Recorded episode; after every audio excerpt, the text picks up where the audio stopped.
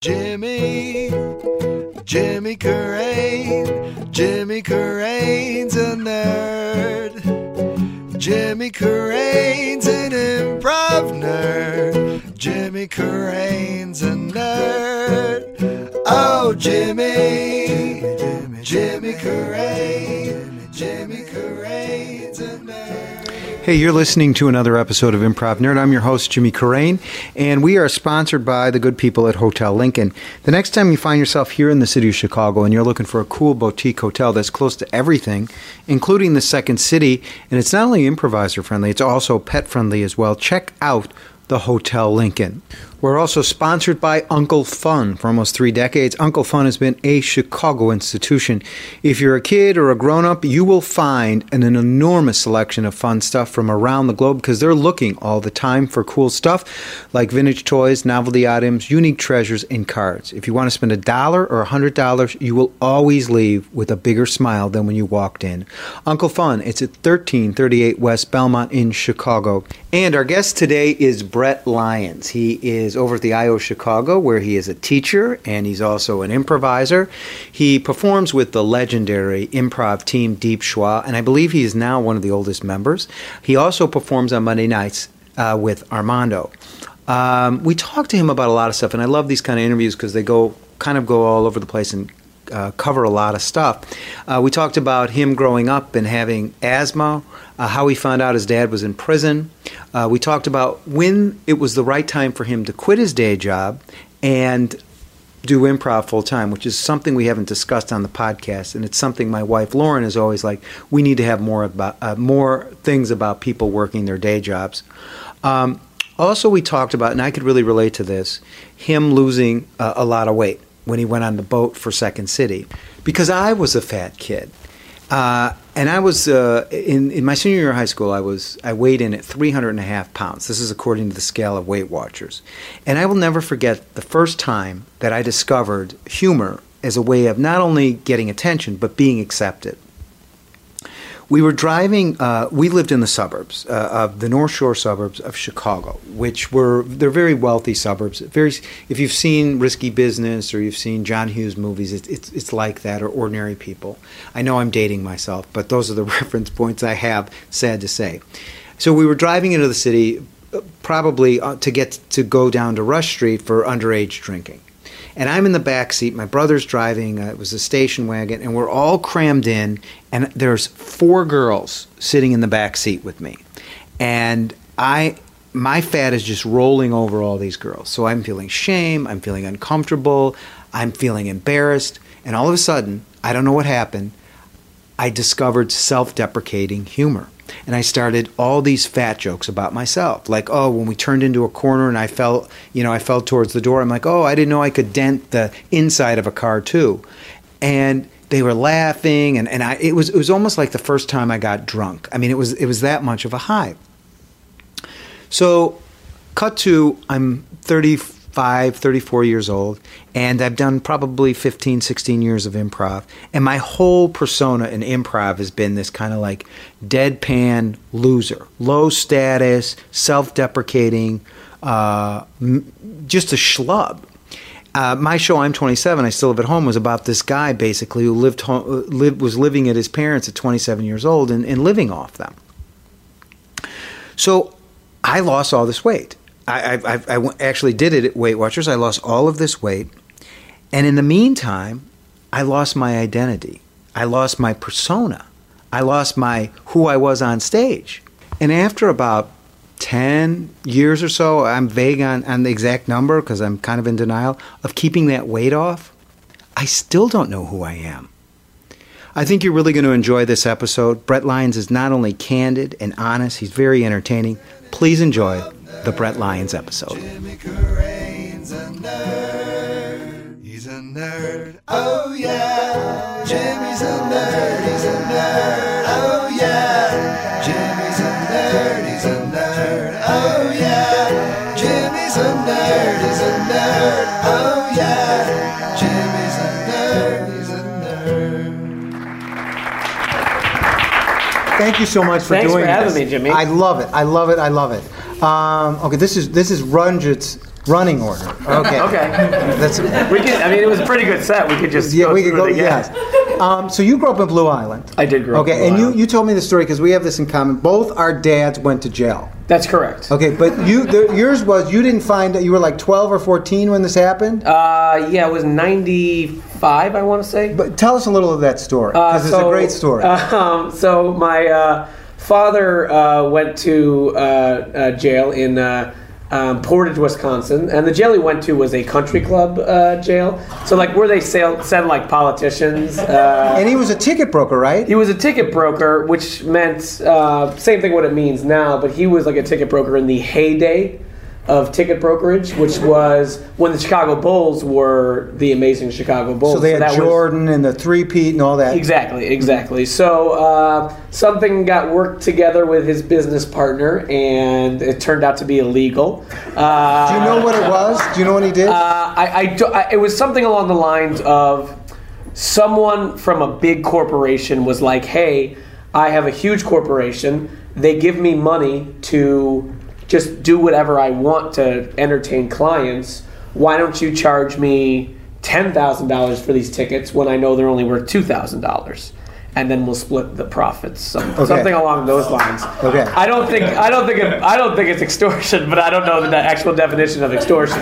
Um, so that happened, and uh, they got found out, and both of them uh, went there. Um, uh, the both uh, the business partner and him. Uh, It was it was one of the things of he ended up being an accessory or whatever because it was his partner that won in on it, but they both owned the business, so they both got so tell me how you find out it, it, it- that he, so, in 1990, uh, yeah, so 1994, the Olympics were in uh, Nagano, Japan, and in 1992, my father uh, went to Barcelona, Spain, for the 1992 Summer Olympics to cover the Olympics and sell tickets. So I was told in 1994 that my father went to the Winter Olympics, um, and would be gone for um, a couple months. Um, I think at the time when they said a couple months, that was a way to stretch it out, so they didn't tell us. So um, at the time, I believe I was, I think I was 12 at the time, and so I was uh, watching uh, TV, and my he would call all the time, and we would ask him questions about Japan, and he would uh, say things were great, um, which I remember now is now you're blushing as you tell the story. Uh, What's coming up for you? What's coming up for me? Yeah, What do you mean? like uh, are you embarrassed about this? Oh, I'm not embarrassed Okay. at all. Okay. Uh, so uh, I'm watching television one day, and it says on the news that there was a earthquake in Nagano, Japan. so I go get my mom. I was like, "Mom, we gotta call Dad and get Dad on the phone. There was an earthquake in Nagano, Japan." And she's like, "Well, why don't you get your brother and sister and come meet me in the living room?" And uh, that's when she then said, "Actually, your father's not." At the Olympics, your father's in prison. which we all kind of broke down and was like, Broke down and crying. I think crying. Yeah, Okay. I, I, I, I don't. I was happy that he wasn't in Japan because there was an earthquake, but I wasn't that happy that he was in She should have started. I got some good news and some bad news. Well, that, Don't you think? well, the the good news actually after the fact was she's like, we're actually going to go visit him next week, and we're going to parlay that with a trip to House on the Rock, which is right by right where the jail was. And if you've ever been to House on the Rock, it's amazing. Um, I want to know how the jail was. I don't care about House on the Rock. Actually, you should. Like House on the Rock was better than Okay. the prison. Okay. Uh, it was an eccentric millionaire who okay. built his house. What was it like when you went to see went to go see your dad? Um, I mean, it on the outside, it doesn't look like a prison. It looks like like a senior citizen home, which is also, I guess, a prison uh, for older people. Um, but right down the hill is like the maximum security prison with barbed wire and guarded towers. So they kind of give you this nice prison here, and if you screw up, um, you have to go to that bad prison. So that's why, because like the running track at this prison is outside.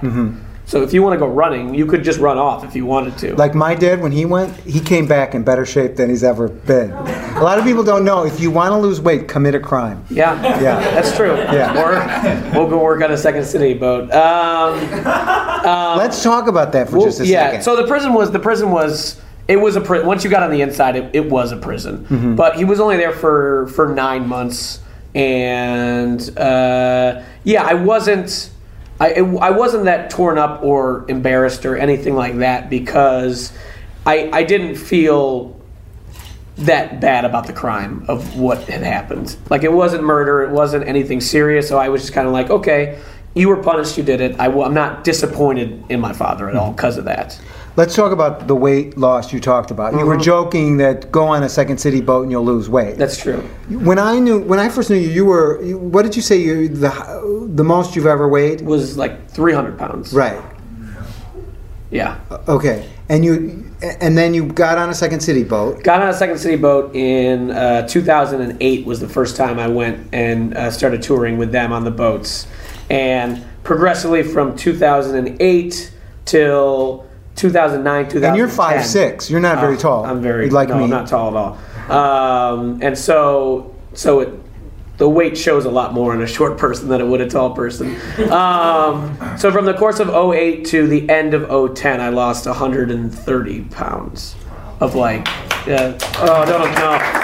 What do you mean? No, that's a quite of an accomplishment. Yeah, but I don't. I, it's it's been so long now that like some people don't even. Some a lot of people I know now have never like I show them photos like on Facebook. Because I remember, I think I'd come back to do an Armando or something, and, and you were like, "Oh, this is Brett Lyons," and I didn't even recognize you. I had a good friend of mine, Tim Mason, who I performed with Who was- forever on Deep Schwa. Right, and was on Second City Main. It was on the main stage, and I ran into him uh, like a month after I got back at uh, PNR Casting to do an audition. I was like, "Hey Tim, what's going on?" I was like, "Going real good." And I was like, "How's uh, how you know how's your wife? How's your kids?" And he's like, "Oh, real good." And he goes, "Wait, are you Brett Lyons?"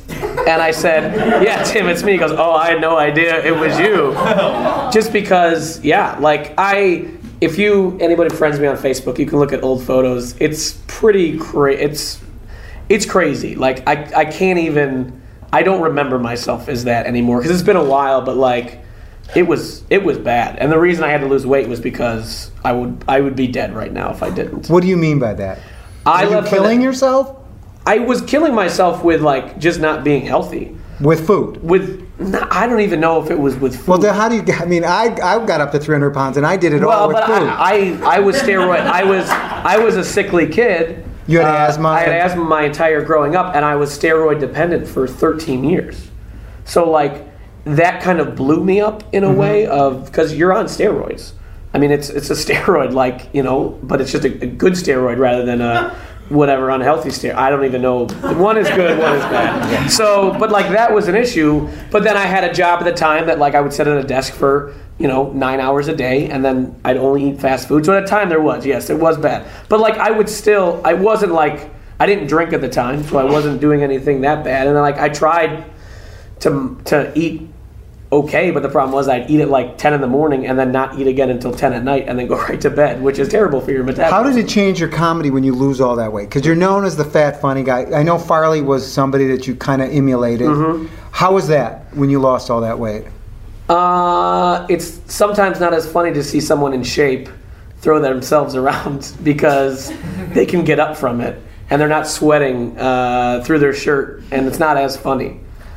Fat guys like Farley and me when I was big, it's kind of funnier to watch them hustle around the stage more and you know fall through a table or, or stuff like that. Like that's you know if a really fat guy does something like farley would do and fall through a table that's hilarious. But if a super in shape guy does something and falls through a table you're like oh all right or i hope that guy's okay like you don't you don't you don't well, i think with a fat guy you're like you know that guy's okay he's he broke that table because he's huge Why, why, why do we find fat? Why do we find fat people funny? Is it, is it, is it that we think they're going to die?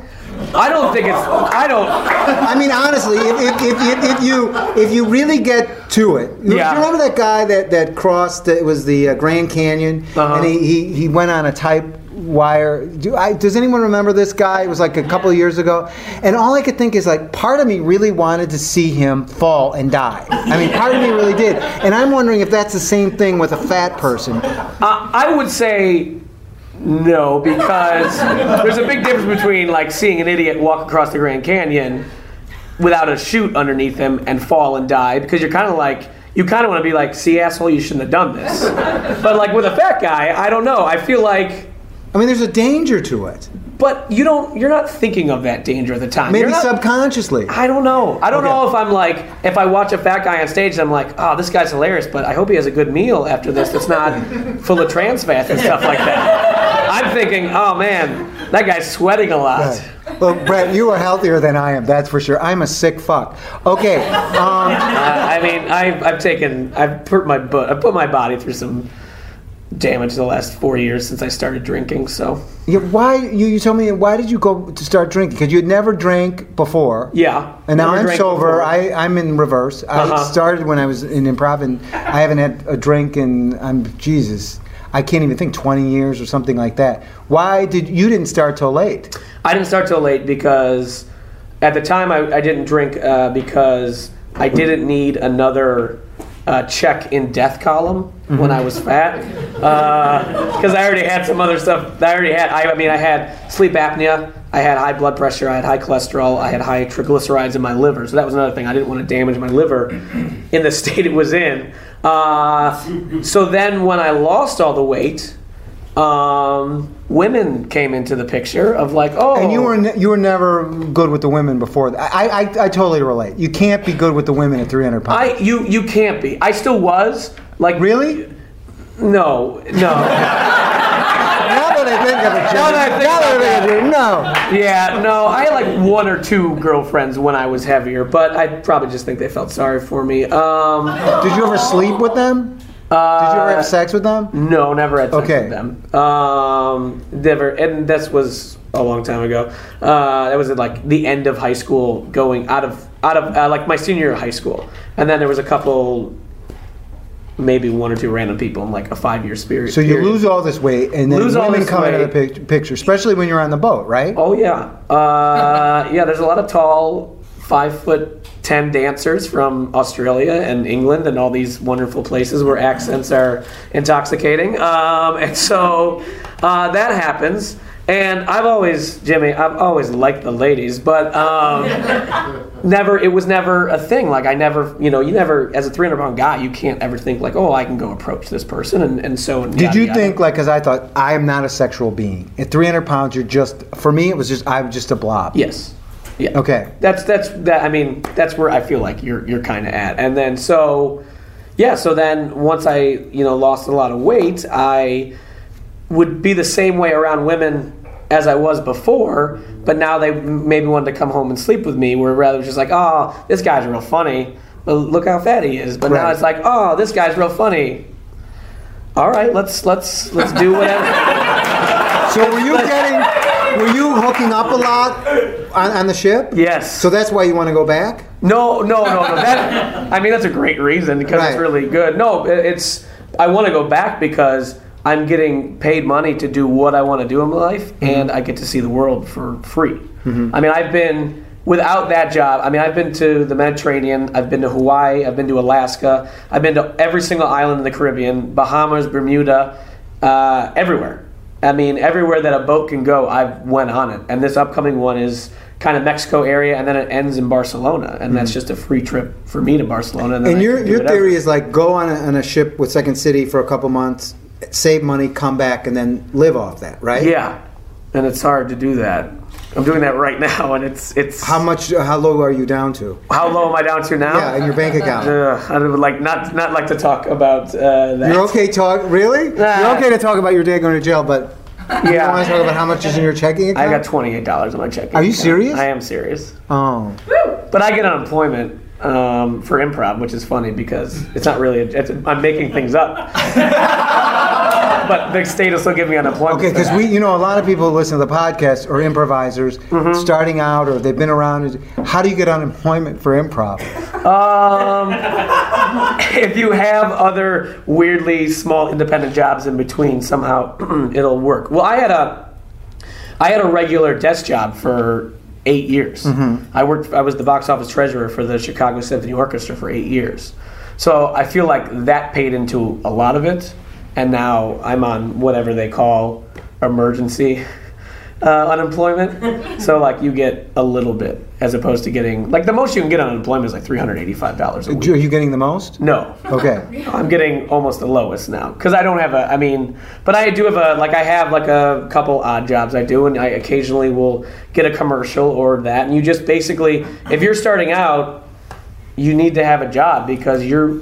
I mean, I I did it. I started in 01 and didn't start getting paid until 2008. So that was seven years that you're not going to make money from improv Because my or acting. My wife always says that the one thing we lack in, in this podcast is not talking about people having to work day jobs Mm-hmm. while they improvise until they make it. And I have I don't think I've made it in any regards. I just have I have one of the four improv jobs that will pay you money. And what are, what are the other three?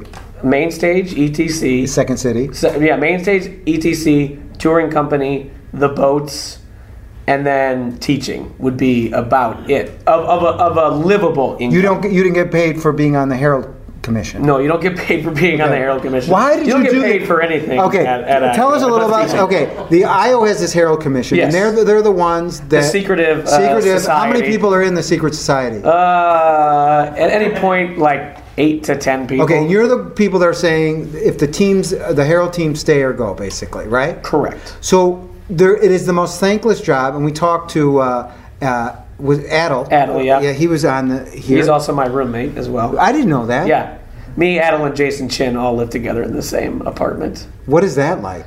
Uh, let's continue talking about the Herald Commission. No, no, no. Let's talk about that for a No. I that um, it's it's okay. It's not bad. I love them both very much, but Where's it get frustrating? uh, I'm the only person who cleans. Okay. My friend Meredith is here, and she laughs because she's been there before, and she knows. I'm How- the only hey, person who Meredith? cleans. What? How dirty can it get? Oh, it doesn't get that bad. She's Brett being just not cleaned it big time. I clean. I clean a lot. okay. Do you ever say anything to them? Mm, I, I've gotten to the point where it doesn't matter. Have you ever had a discussion? Hey, Um, after, Jason. a- after a week, I start sending emails um, of like, "Hey, those, that pot's been in the sink for a long time. Maybe you should do it." But they all, but they don't do it sometimes because they know I'll do it. Because what if you didn't do it?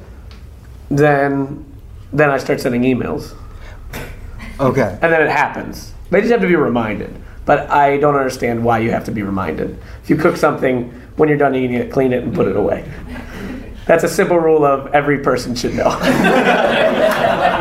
All right. So, so you're on the Herald Commission. Why do it? Because you're not getting paid for it. Mm-hmm. You're getting mo- you're getting abuse. I'm sure from people that you kick off the teams. I, yeah, I, I don't, I don't, I never really felt felt a, a lot of abuse. Uh, Every once in a while, Give me someone. it. Someone give you an evil eye at the bar. Or, I wouldn't say it. I wouldn't say at the bar. Uh, the team, the team I was coaching got cut, and that's always interesting because, you know, people sometimes think, oh, if you're coached by someone who's on the Herald Commission, you're safe because I'm not going to cut my own team. But after a while, you know, it had to happen, and you know, a lot of times what happens is when people get cut, they'll email the, the Herald Commission of like, hey, why did I get cut?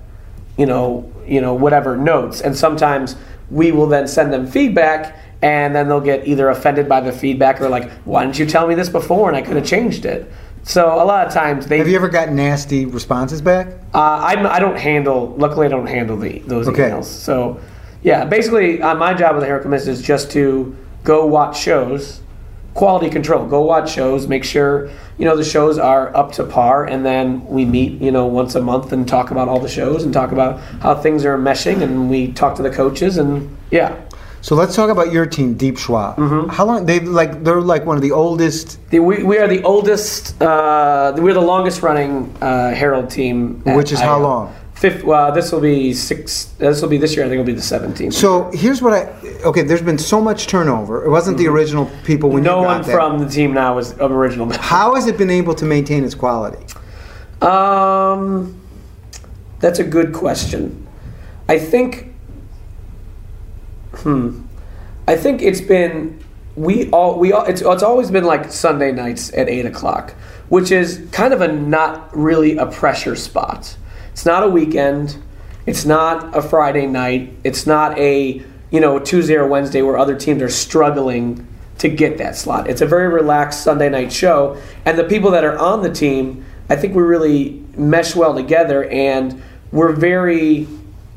I'd say not. We're kind of selective in the sense of like when when a couple when people leave because all of our members have basically just Gone left to LA. go to LA. Yeah. and uh, some other people have families and so they can't do it anymore. Um, you know, we kind of monitor our own thing and only bring in usually people that are our friends that we like improvising with, and we also before every show we walk outside and we say what do we want to do tonight and we make up the form or what we're going to do right before the show. Um, and that kind of keeps it fresh. We're not always doing the regular herald but, but we also don't rehearse which would also help and keep us more polished. But i just think you know when you have upwards to almost 60 to 70 years of improv experience on one team it's that's that's the reason why it's worked it's worked well. And what is your role on that team? uh, right now, me and Jeff Griggs and I believe Craig Uhlir would be the senior members on that team, and I've been on that team for seven, eight years. I think seven, eight years. And what do you think you do? What do you bring to that team? Um, what do I bring to that team? Um, I have a very good memory. Um, um, I I feel like I can be a jack of all trades. Of I can be real physical. I can be real solemn. Um, I can play both statuses. I feel like I can be at a ten, but the next scene I can be at a one, and um, I feel like all I want to do is be on the stage, and I will do whatever I can while I'm on the stage with my friend or neighbor or whatever to make sure the scene is good. Um, a lot of times it'll turn into bits. I love bits too, which hurts and helps sometimes. How does it hurt? Um, because then it becomes about that. You start. Someone mentions Jurassic Park, and now all of a sudden you've done a five-minute Jurassic Park scene when the scene was originally about how your wife is leaving you, mm-hmm. and that's what you really should. And how does a bit on. help? How does a bit help? Yeah. If a scene's struggling and someone mentions Jurassic Park, you can go five minutes on Jurassic Park. so like I don't know. It, it, I, I I definitely support bits and I love bits. Um, it's just that there's always a time and place for it. Like I feel like a Saturday night at midnight show is your prime place for just doing bits because a crowd at a midnight show is not really there to be like, ah, I'm ready for some super grounded relationship scenes. the people at that show are already drunk and want to hear you make up a rap song or they want to hear you reference Paperboy for Nintendo and they're like, oh man, I remember playing that game. Like they're not into that. They're not into real grounded stuff. Okay, so time. now we're here. It's Sunday night. It's like five, whatever, five Five-ish, yeah. five-ish. What what what's what's appropriate in terms of improv for this time? For right now? Right- right now, what like, we're about to like do. tea time improv. Yeah. Uh, yeah. uh, no, I feel like it's it's perfect time for anything. Okay. It's perfect time for uh, a nice ground scene. It's perfect time for maybe in that scene, you know, you you have some fun times in it. It's definitely not. This time is no one's unless you're an alcoholic. You know, you're probably not drunk by right now. Okay. Although that's not true because it's football day, so you Okay. might have been drinking. What's the window before people get drunk on Sunday? Oh, We it's got- a very low window on Sunday. Okay. Because football starts at at noon. Okay, So you can be drunk by twelve thirty, and I'm okay with that on a Sunday. Okay. On a Monday through Friday, that's too early in the morning. Great. Because I wake up at six a.m. and watch English football. that's soccer. So yeah, it's soccer, uh, and then that that'll roll in for me to regular football. Okay, so we're going to improvise right Okay. now. Okay, what would you like to take as a suggestion? Um, I always love a um, anything. I don't care. I'd rather it be anything. You always love anything. Anything. Okay. I'm always up for anything. A location, anything. Okay, so we'll take I'm a okay. location. All right. Can we have a location? I'm gonna take my sweater off. Take off your sweater, and just so you know, lights. it's a cardigan. What is that? Like an uh, Irish? it's from Gap. It's from Gap. Um, I bought this in the Gap in Hawaii um, because if you go to the Gap in Hawaii, the Gap has to abide by all Gap rules, so they get all the winter clothing, even though you don't need it in Hawaii. Uh, so they put the winter stuff on this on the rack for a week, and then the next week it's on the sale rack for the rest of the summer. So Great. if you ever need cheap winter stuff, Go to Hawaii. Go to Hawaii. Yeah. It's real cheap. yeah. warm in that. And then this is uh, this is J Crew. Um, Do you want to tell us about the pants really uh, these are actually uh, a company called Tennis from Colombia. Okay. What was your highest waist? Uh, 44, And what are you now? 32, 33. Wow. Depending on the company, it fluctuates. Okay. Oh, can we have a location? Scottsdale, Arizona. Okay, something that would fit on the stage. Oh. That's not that's not her fault. Okay, that's so my we're still in Scottsdale. Okay, how do you do that? How do you work with that? then? Um, if you say that, so now we're in Scottsdale, but I would like a specific place in Scottsdale. okay, can we have a specific place in Scottsdale? A motel. Okay, we're in a motel. It's Great. So you hear motel. What is what's going on in your head? Um, thinking about um, where the motel we are, if we're in the lobby or if we're in the um, room. Okay. And then immediately what our relationship is, because that should be known right away if we're in a hotel room together. If we're brothers, lovers, or we're on a business trip together and we're coworkers. Okay. Because immediately I go to the hotel room because it just seems like the easiest and the safest. And I don't even think about the relationship. I'm thinking like, okay, we're gonna have to discover that. But when you hear that suggestion, that your that your mind works that fast. Yeah. Okay. I mean, it's it's kind of the thing of like, when the first four lines or three lines of a scene, we should know what's going on. Okay. Me and you. Okay. And the audience should have a pretty good idea as to what we are, and then we'll find out everything else together. Great. Well, let's see if, if we can do it. All All right. right. We got chairs here. Okay. Oh, different chairs. Okay. Oh yeah, different chairs. This is a big production.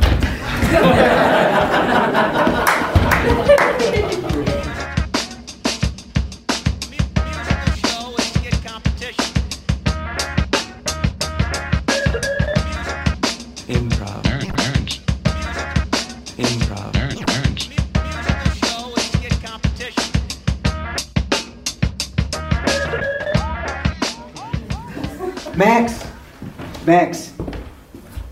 They uh, they said that they'll have our room ready in ten minutes. Okay. I already walked this floor, and the ice machine doesn't work. So, if we're gonna need ice, we're gonna have to go down one floor. Okay, cool. Good. It's pretty nice. It's a pretty nice place. Yeah, they said the room is really great. It's gonna have an ocean view. Oh, Yeah, that's nice. yeah, That's nice. yeah. I mean, it's a good thing this hotel's real tall because we're real far away from the ocean. Well, they say there's a, there's uh, there's a, one of those telescopes up there, and we can over the over the there's two buildings over the two buildings. We'll be able to see the ocean. All right, sounds yeah. good. Sounds good. Ah, boy. It is warm. It is warm. Yeah, it's really nice. I didn't think Arizona would be No. Arizona, but it, No. it is. Okay, so I got a half a tuna and I got a half a peanut butter and jelly. I'll take PB and J Okay, great. because I don't know how you eat. I'm, I'm I'm being honest with you. I don't know how you eat tuna. I don't get it. Like I don't understand how the smell is terrible.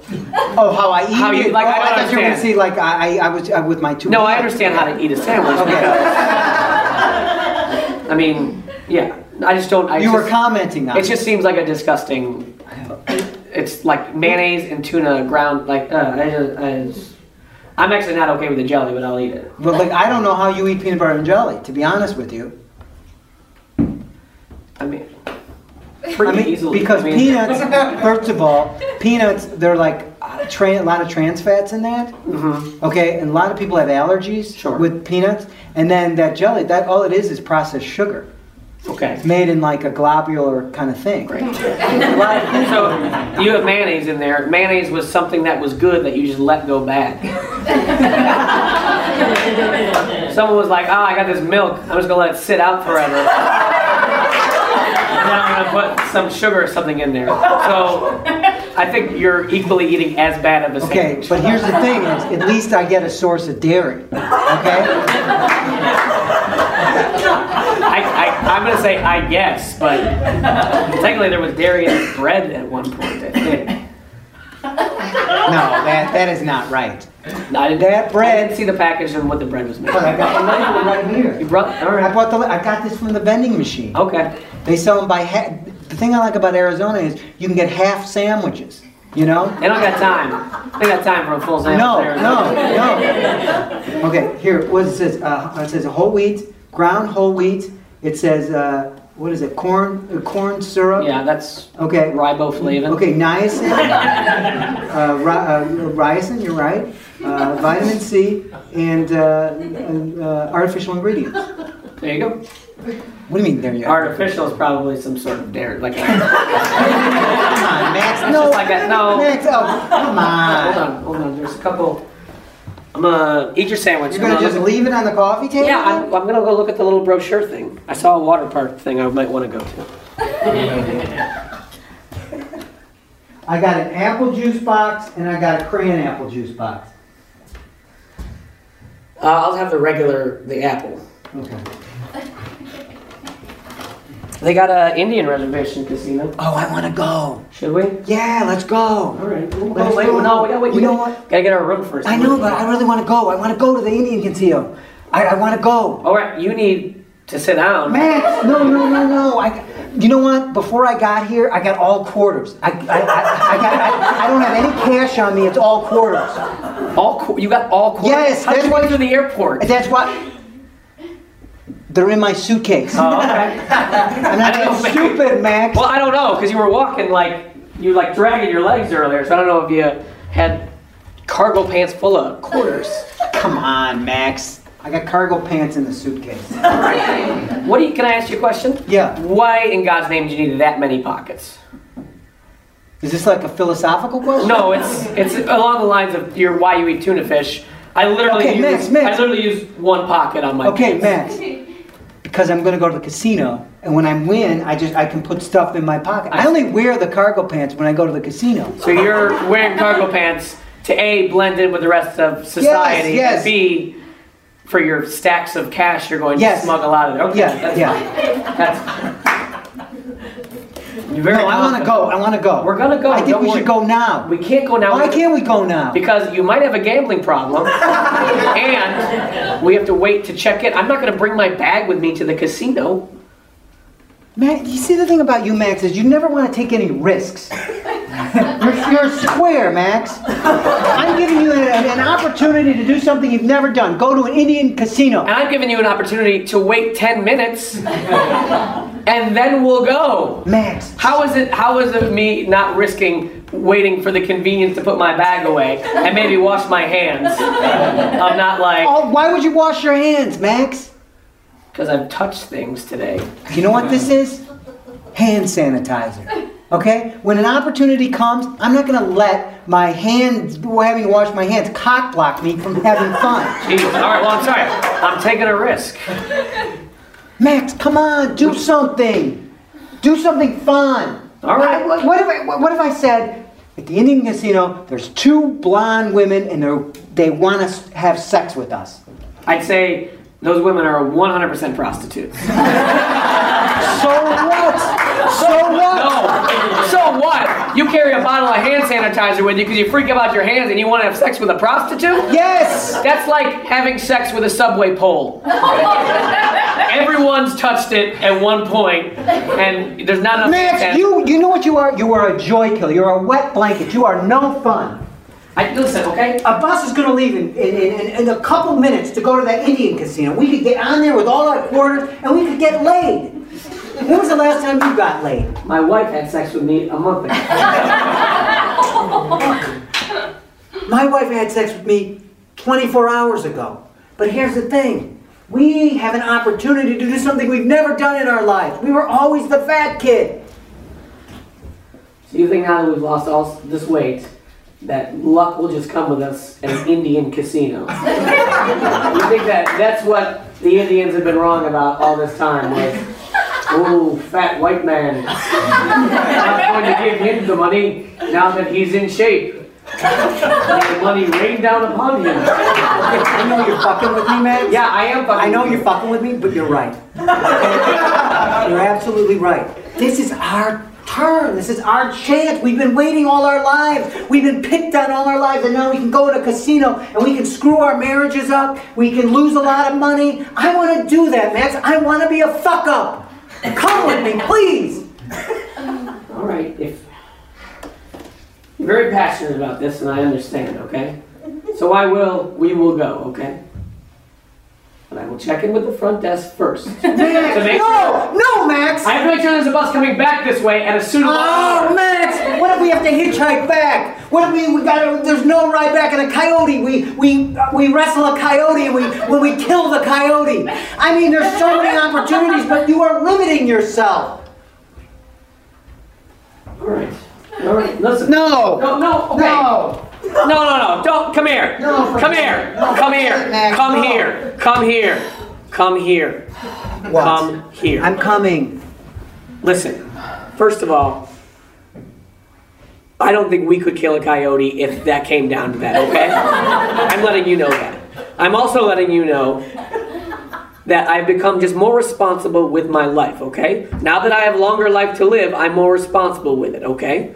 So I don't want to be left out in the middle of the Arizona desert when the Jeepers Creepers guy could come around and kill us, okay? You know what? I liked you better when you were fat. Okay. Yeah. I, did. I liked you better when you were fat, when you had asthma and you were hooked up on that sleep machine. I liked you much better. That's great. That's that's 100%. That's that's super great, okay? Yeah. You know when I liked you? Almost little all the time.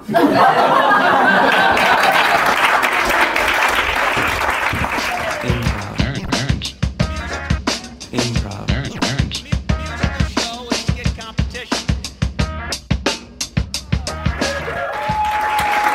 What'd you think?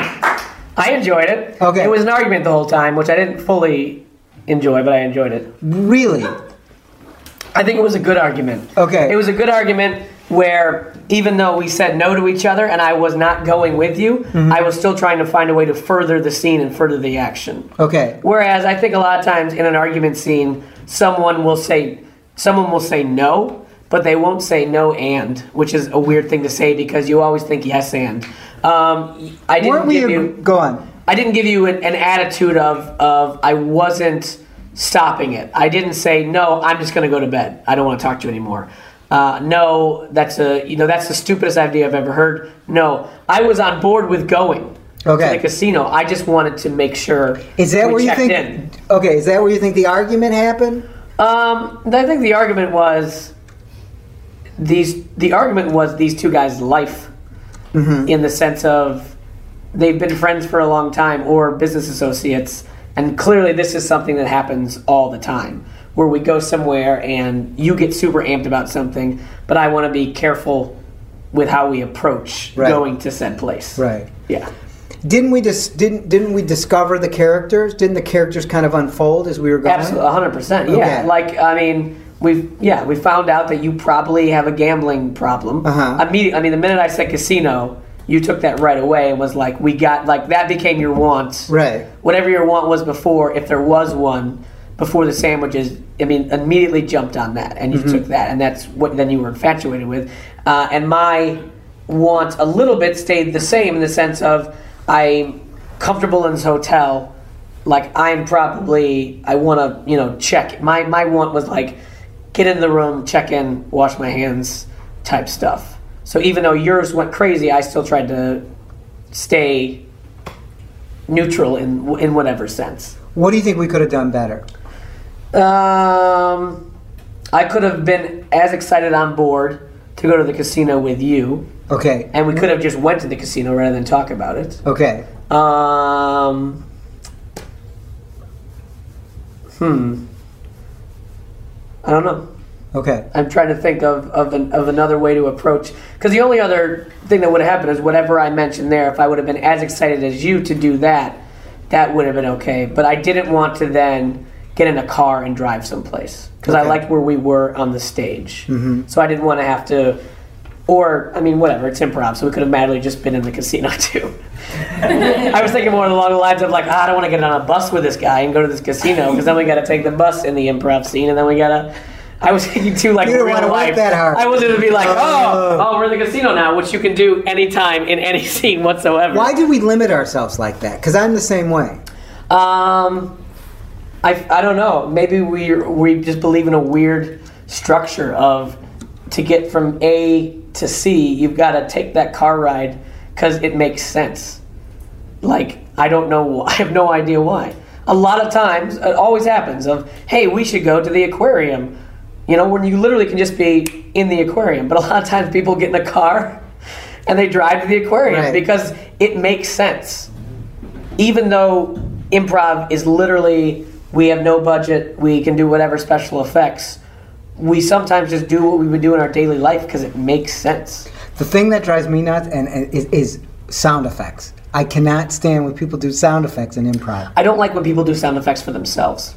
Explain. um, uh, if uh, someone uh, has a gun and they go bang bang. No, you wouldn't do that if you fired a gun. Leave it to the people on the side of the stage if, to add anything. Or um, I hate it when it takes over a scene. yeah, um, Jeff Griggs, who was my first coach ever in improv, said you're never allowed to make a phone call into a scene. If it's important enough to be said, find a way to get on stage and do it.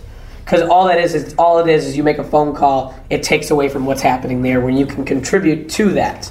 Um, but it is the same thing with a sound effect. Of a lot of times, someone will make a sound effect, and it, you're right, it will take over the scene because either they did it a wrong way, and then that person jumps on it, or you know, whatever. But I agree with you. Of I'd rather have it hap- off stage. I'd rather have someone make the knocking noise for me or do something else. Okay, we're going to take some questions from the audience. Okay. For what we just did or about you. So, uh, great. Right over here. Hey, um, I wonder if uh, if if someone gets cut, uh, either their team gets cut, or that, you know they get cut, they don't get asked back. Do you have any advice for, for people who are in that position? Uh, you know, Um, don't be angry. Don't be angry. It's a, it's it it sucks. It's a terrible thing because some people are moving to Chicago to make this their dream. Um, if you get cut from IO or if you get cut from annoyance or whatever, there's like a hundred other places in the city where you can do something and you can get a way back in. I know tons of people who got cut off their first team and now are in the system and on teams still because we still hold auditions every single year. The worst thing to be like would be like I'm never gonna go to this place again. They wronged me you know, we're not being maniacal and cutting you for a reason because we don't like you. It's just you might need other time away from it. Also, have a life outside of improv because you have nothing to relate to if all you do is improv seven nights a week. Like you have no stories or no life experiences because what you did last night you can't relate to because you just did an improv show. So I would say like if you get cut, use it as a great time. Um, uh, Brandon Ogborn, who is on who was on the team I coached, he got cut off the schedule, and he didn't get angry about it. He went and he wrote Tomcat, the Tomcat Project, which has absolutely been blowing up. They just got back from New York. They're going to LA. Of like he just took the opportunity to do something else. Do something else. You got time. IO will be there until at least July. until then, it's another until it's another IO. So I think it's I think it's definitely a thing. There's always a way to get back in. Don't give up and just you know do other places, and I think you'll be okay. Great. We got another question right here. Yeah, you talked about um, having a full time job. Mm-hmm. Um, I, I'd like to know what your thoughts are on if you have a full time job. I have a full time job and I try Okay. to improvise at night, but I feel like because I have the full time job, I can't get super good at improv. Mm. In, in order to get super good, I'd have to throw my job away. I disagree with that. Um, if you have a job that's flexible and you can do auditions and stuff like that, that's okay. But when I worked full time, I would only watch the people I worked with or the people I served and use that for character stuff. And you can improvise. I mean, even in at working, you're improvising with people when you have conversations with them. Like, because my question is, when are you doing improv Monday through Friday at like three o'clock in the afternoon? Like to me, improv is a weekend or nighttime thing. I took classes Tuesday nights. I performed ten o'clock or eight o'clock at night. So you can do what I'm doing, which is not have a job, and I'm at home and I watch HBO and do a lot of that stuff. Um, which I'm just trying. You know, you're just trying to always bring in information. I I, I feel there's I there's no way to survive in this city or any city. I think by not having a job in the beginning stages of your career. Like I just don't think I would never have made it if I didn't have that full time job, because that allows you to get the money to maybe go to a festival or take another class. Like it's just so hard. Um, but I think you know just keep doing it, and the time will come where you realize, oh, I'm busy more at improv. Maybe I need to scale back my hours. It should. Will come a time where you do enough where it can cut down. How do you know when to quit because you had this great job, you needed to stay there at Mm-hmm. the, the Civic Opera when you were in the box office because you had insurance. Yeah. When did you know? Because I think that's I got offered the boat, and I at actually, Second City. I took uh, in 2008, and, I, and it was actually a pay cut. That was the decision of what I wanted. That became that became the thing of I have this job where at the time I started the job when I was 20, and I left there when I was 28. So they offer you the boat, and how, how many months did they offer you? It was just four month con- It was just Okay. a four month contract. I came back to that job, but then I did another boat right away, and that's when I was like, okay, I'm going to leave because I feel like I'm going to do this for a while. But it basically was I had a job that I had a job that I had full benefits. I had a pension. I was making a thousand dollars a week. It was a union job.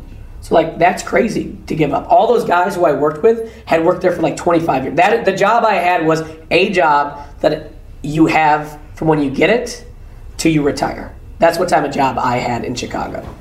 Like those union jobs are crazy in Chicago to get one of those things. And it is a thing to be like, okay, do I want to pass on this opportunity and realize this will be the job for my rest of my life? Or do I want to take a chance at what I really want to do and go do that?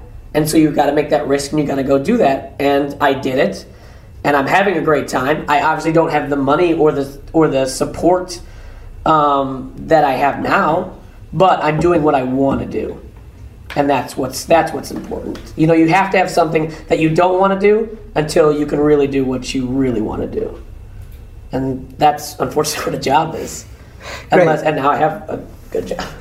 Hi. Hey, Tom. Hey, Tom. Uh, I had a question. for You You mentioned earlier when you guys are doing auditions and so forth, holding auditing and so forth. Mhm. There's so many talented people in town. How do you really break that down when you guys are auditing like that? It's You're talking about at the IO? yes, yes. Yeah, the same thing we do playground auditions. Uh, I audit the playground auditions too. It's it's very hard. I mean, because there are a lot of talented people, but the other problem is is with a expanding improv scene because we get X amount. I mean, any anytime someone gets hired from SNL out of Chicago, we probably get like a twenty five percent increase in students coming in because now they're like, oh, this person got hired out of IO. I can come take classes at IO because I, there's a chance I could do this path. You know, so um, that, that doesn't happen with NFL football or being a baseball player. Like, that's something you have to, you know, do all throughout life from when you're five to when you go pro. So what do you look for to answer Tom's question? What do you look for when you you, you see people? look for someone who um, is is you know funny, but not like ha ha funny. That they can contribute in a team environment. They're not out there for themselves. Uh, someone that um, has a good attitude. I mean, right away you can tell. Like you know, when you come up on stage, you should look like you're excited to play. You shouldn't feel like this is a chore. And I know some people are nervous sometimes. It may look like that, but I think being able to not be the star of the show and still be the person who helps out in the group because all in all the Harold is a group form it's not an individual So what if you see somebody who's just uh, total steamroller, really talented, really funny? You're not going to pick them. They got a great presence, but you know they're not a team player. it's hard. i probably we probably would pass on them a steamroller is not going to do anything but destroy the group the group dynamic of that team and we will probably pass on them because you can be funny but i could care less if you're funny by if you're funny by yourself then go do a two person show with somebody at io we're looking for for the Harold team specifically a group dynamic you will not help the group if you steamroll and a lot of times teams end up with someone who is a steamroller and they get taken off they just get taken off the team because they don't, you know, because it's not the thing that we don't like it. It's the team will get together and be like, well, you you're in every single scene. You're doing this every single time. You're the one doing everything. It's like you have to work with us. Or or a lot of times steamrollers too will only follow their idea and they will not give in to someone else trying to do something. Great. Another question? Right here. Um, you talked about weight loss and, and, and performing and Mm-hmm. different physiques performing different ways. So, in, in, the, in the point where you you weighed one, you were one size and you lost weight, how did that affect your performance and how did you change? I'm assuming you had to change your performance in your in your stage presence. Yeah, um, when I when I came back, physical stuff wasn't as crazy as it was. Like I felt like before I could do something mildly physical and it would get a bigger laugh because I was real heavy. Um, it was just a thing of just you know, just a, I guess just adapting a, a little bit. I feel like my attitude and my the way I speak and the way I play characters is still kind of the same. Um, you just have to. I, I don't know. I, I maybe I don't go for more physical bits as much as I used to. I would say, but I'm still very physical on stage in uh, playing with Deep Schwa or playing um, Armando or other stuff. Um, I don't know. I don't know if it's necessarily changed. I just know that it won't work the same way it used to, and that's that's what I have to like realize. Not to be angry at the audience that I fell off this chair. It's not as funny that whatever. Not to be like, what the hell? That was a really good pratfall. Why didn't you guys laugh? It's like, oh no, because I'm just a I'm just a sad regular guy just falling. I'm not a fat sad regular guy. You say sad. Are you really sad? no. Because I'm totally sad, and I love sad comedy. well, you said that, but well, can you Um, I don't. I don't think. I don't think. What, what's the sadness? You Um, have, if you have sadness. If I have sadness, Yeah. it's the fear of being alone, and the fear of I don't know. I I don't know. I want a relationship, but when I'm in one, I get nervous, and I try to find something else. Like I'm that person that like when something new comes out technology wise, I have it the next day it comes out. I've had every single Apple uh, product. I've had every single iPhone. Like, and I don't want to treat girlfriends like that. But sometimes So, it seems that way. Sometimes it seems that way. Like I'll be with someone for three months or four months, and then I'm like, well, when's the new one come out? And I don't want to live that way. And unfortunately, that's what I'm at right now, and I hate it. Like it's it's there, and luckily I don't drink uh, because of sadness. I drink to have fun, uh, but I, I don't know when that line might that line might go you away. bring this this thing because you have you have alcoholism in your family, right? no, no, no, no. I'm Irish, so it's There's no alcoholism. well, it's all alcoholism. Okay, great. We don't call it But- but alcoholism. when you We don't talk- call it alcoholism. What do you call it? Uh, the holidays? We call it Monday through Sunday. But the, the the way you talk about drinking is like there's this fear that someday I am going to cross that line and be a drunk like I was a relative or you know an uncle that was drunk. I don't. I don't think so. I, I really don't think so. I love singing. I love dancing, and I I have more fun sometimes doing those two things when um, uh, drinking. And the main reason I started drinking was because I didn't want to be that weird guy in a bar trying to pick up women and be sober. Because then that guy seems that guy seems like a rapist. That guy seems like I'm gonna I'm gonna sit here and drink my club soda and cranberry juice and wait till all the drunk girls are good and drunk and then I'm gonna you know come in and snatch. I didn't have stuff. I didn't have anything to relate to with bar people and doing improv. Those are that's where you're at. IO is a theater, but and a bar. You go to a bar after a show. You are in that culture your entire almost improviser career. So I wanted to be able to relate to that environment and not be the guy who's just drinking cranberry cranberry juice or club soda. Like it's just it's a social thing. so how do you break up with? Uh, you're in three months with a relationship. How do you break up with her? Do you was find, that? how do you break up? You said three, four months. I leave town. I go on a boat. Is that where you're going this time? No, no, no. Well, I am going on a boat, but no, it's not. No, there's uh, no. Um, Do you find something? Because I would. uh, My big thing was find something wrong with them. Um, I don't know if I find anything wrong with them. I find something wrong with me, and So you take it on and say, I take it on. what do you say? I say I'm- I blame I blame myself, and maybe I lie. Wait, I'm confused about maybe you lie. Maybe I lie about why I'm breaking up. Not so they're not as hurt. Okay, so give me a lie that you made about breaking up, just as an example. Uh, a lot. Um, I don't know. I'm trying. No one listens to this podcast. No, I don't understand that. It's okay. Maybe getting upset about something that happened in the relationship when I really actually wasn't upset about it at all, but using that as my out. So you'll be really angry at them. I'll be angry about something that happened of like, oh, you went and saw so and so. Why would you see that? Didn't you guys used to date? Whereas usually I'm like, I don't care. I would not. I don't care about that. But I use that as a tool to leave somewhere. Okay. Also, too, the problem with the ship is I've had a lot of long distance relationships, which I am terrible at, because I am insanely jealous about not about someone being in another city, like away from me, because I I can't. Not that I would like would keep tabs, but I just I know the people I've dated have been ship people, and I know that lifestyle. And all there is are guys like me on that ship who are trying to Get get laid. get laid. Yeah. So And I know those yeah, guys. Right. So I'm like, Ugh. so yeah. But also, I don't know. I'm young as well. But you- my Irish guilt, like my Irish Catholic guilt, I'm not religious, but I know I have Irish Catholic guilt, guilt in me that I should be married by the time I'm 34.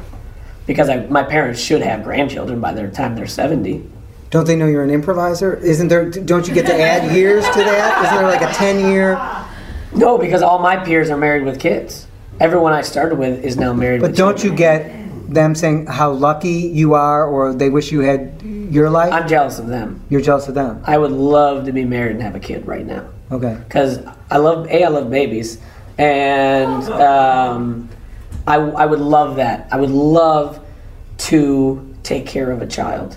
I would love to spend time with a child, my child, and be able to teach them everything I know about sports and everything I know about improv and everything I don't know about the world and learn with them. Um, and I am definitely jealous of my friends and peers who are have that now because it's also uh, it's also stability. I feel like it would also get my life in order as to what am I really going to do? What are you really going to do? What You're am I really Chicago. going to do? You've been here 13 years at the IO. Yeah. You've got a great reputation. You've done stuff at Second City. Yeah. I'm going to keep doing what I'm doing because I'm happy with it. But I need to find a way to get better even though I've been doing it forever. I need to write more.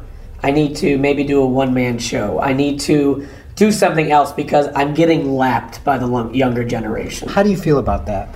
Fine. They're taking it and I'm not doing anything with it. It's You don't fault. resent them. You're not. I don't resent it because they're hustling more. And I'm not anymore. Because I'm comfortable in a thing where it's like, I have a show every Sunday and Monday night. I'm going to go on a boat. That's okay with me. They don't have what I have, but I'm not doing anything to get further. They're doing stuff now to hustle to get further. They, you know, people have, you know, YouTube channels, all that stuff. They're doing more hustle because they don't have a stability in a show or a way to make money from improv or to teach. How can we get in their way? How can we get in their way? Yeah. I don't. I wish I knew. I mean, I don't think you can get in their way. I think you can join them. I think you can join them. That's a good way to end. Thank you so much, Thank Brett Jimmy. Lyons. And thank you. Thank you so much. Thank you so much for coming. I. And so there you have it. Another Improv Nerd episode is in the can. We're just going to call this one, because someone's not good with numbers around here, the Brett Lyons episode. I'd want to thank my guest, Brett Lyons. I also want to thank Ranjit Souri for opening up for the Brett Lyons show here at Stage 773. And as always, I want to thank Stage 773, our hosts, the people that make us feel like such a rock star, our home. That's Stage 773 in Chicago. And as always, my producer, Ben Caprero. He's the one who makes it sound so slick and so professional. He's the reason you're listening to this podcast right now. You're smart people who listen to this podcast, so you know we're on feralaudio.com. And we're not alone. There's some other great people on there, like uh, Chelsea Peretti, Dan Harmon, Matt Dwyer. That's feralaudio.com. Check it out. And if you want more information about your host, that's me, Jimmy Carrane, and my award winning classes, The Art of Slow Comedy, and my Improv Nerd blog, which will give you great tips to becoming a better improviser both on and off the stage, go to my website, which is, are you ready? Also, also, please, please, especially during this holiday season, go to the Improv Nerd Facebook page and like us. It really helps with my low self esteem. I want to thank you guys for listening because we couldn't do it without you. And until next time, remember walk, don't run.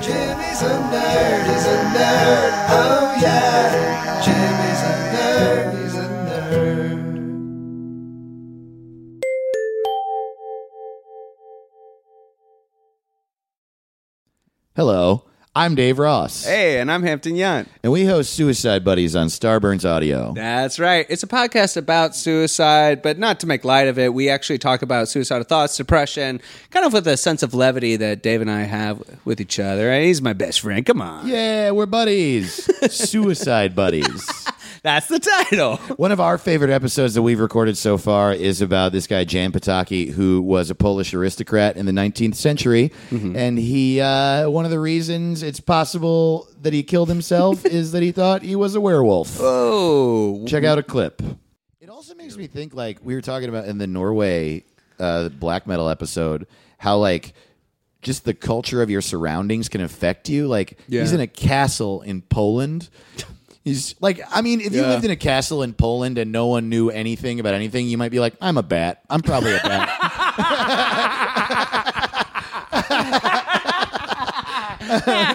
That's like literally what happened to Batman. he literally is in his mansion. He's like, you know what? Fuck it. I'm, I'm a, bat. I'm a bat. I'm a I'm a bat. bat. I'm a- I'm a I'm a bat. bat that helps people.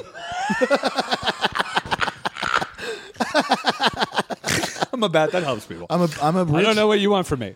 And, my, uh, and my girlfriend, she's a cat. She's a cat. My She- girlfriend's a cat. She steals things. She's a woman who steals things. She's a cat. I'm a bat. I'm a I bat. help people. She's a cat. We fight a penguin. my, my- uh,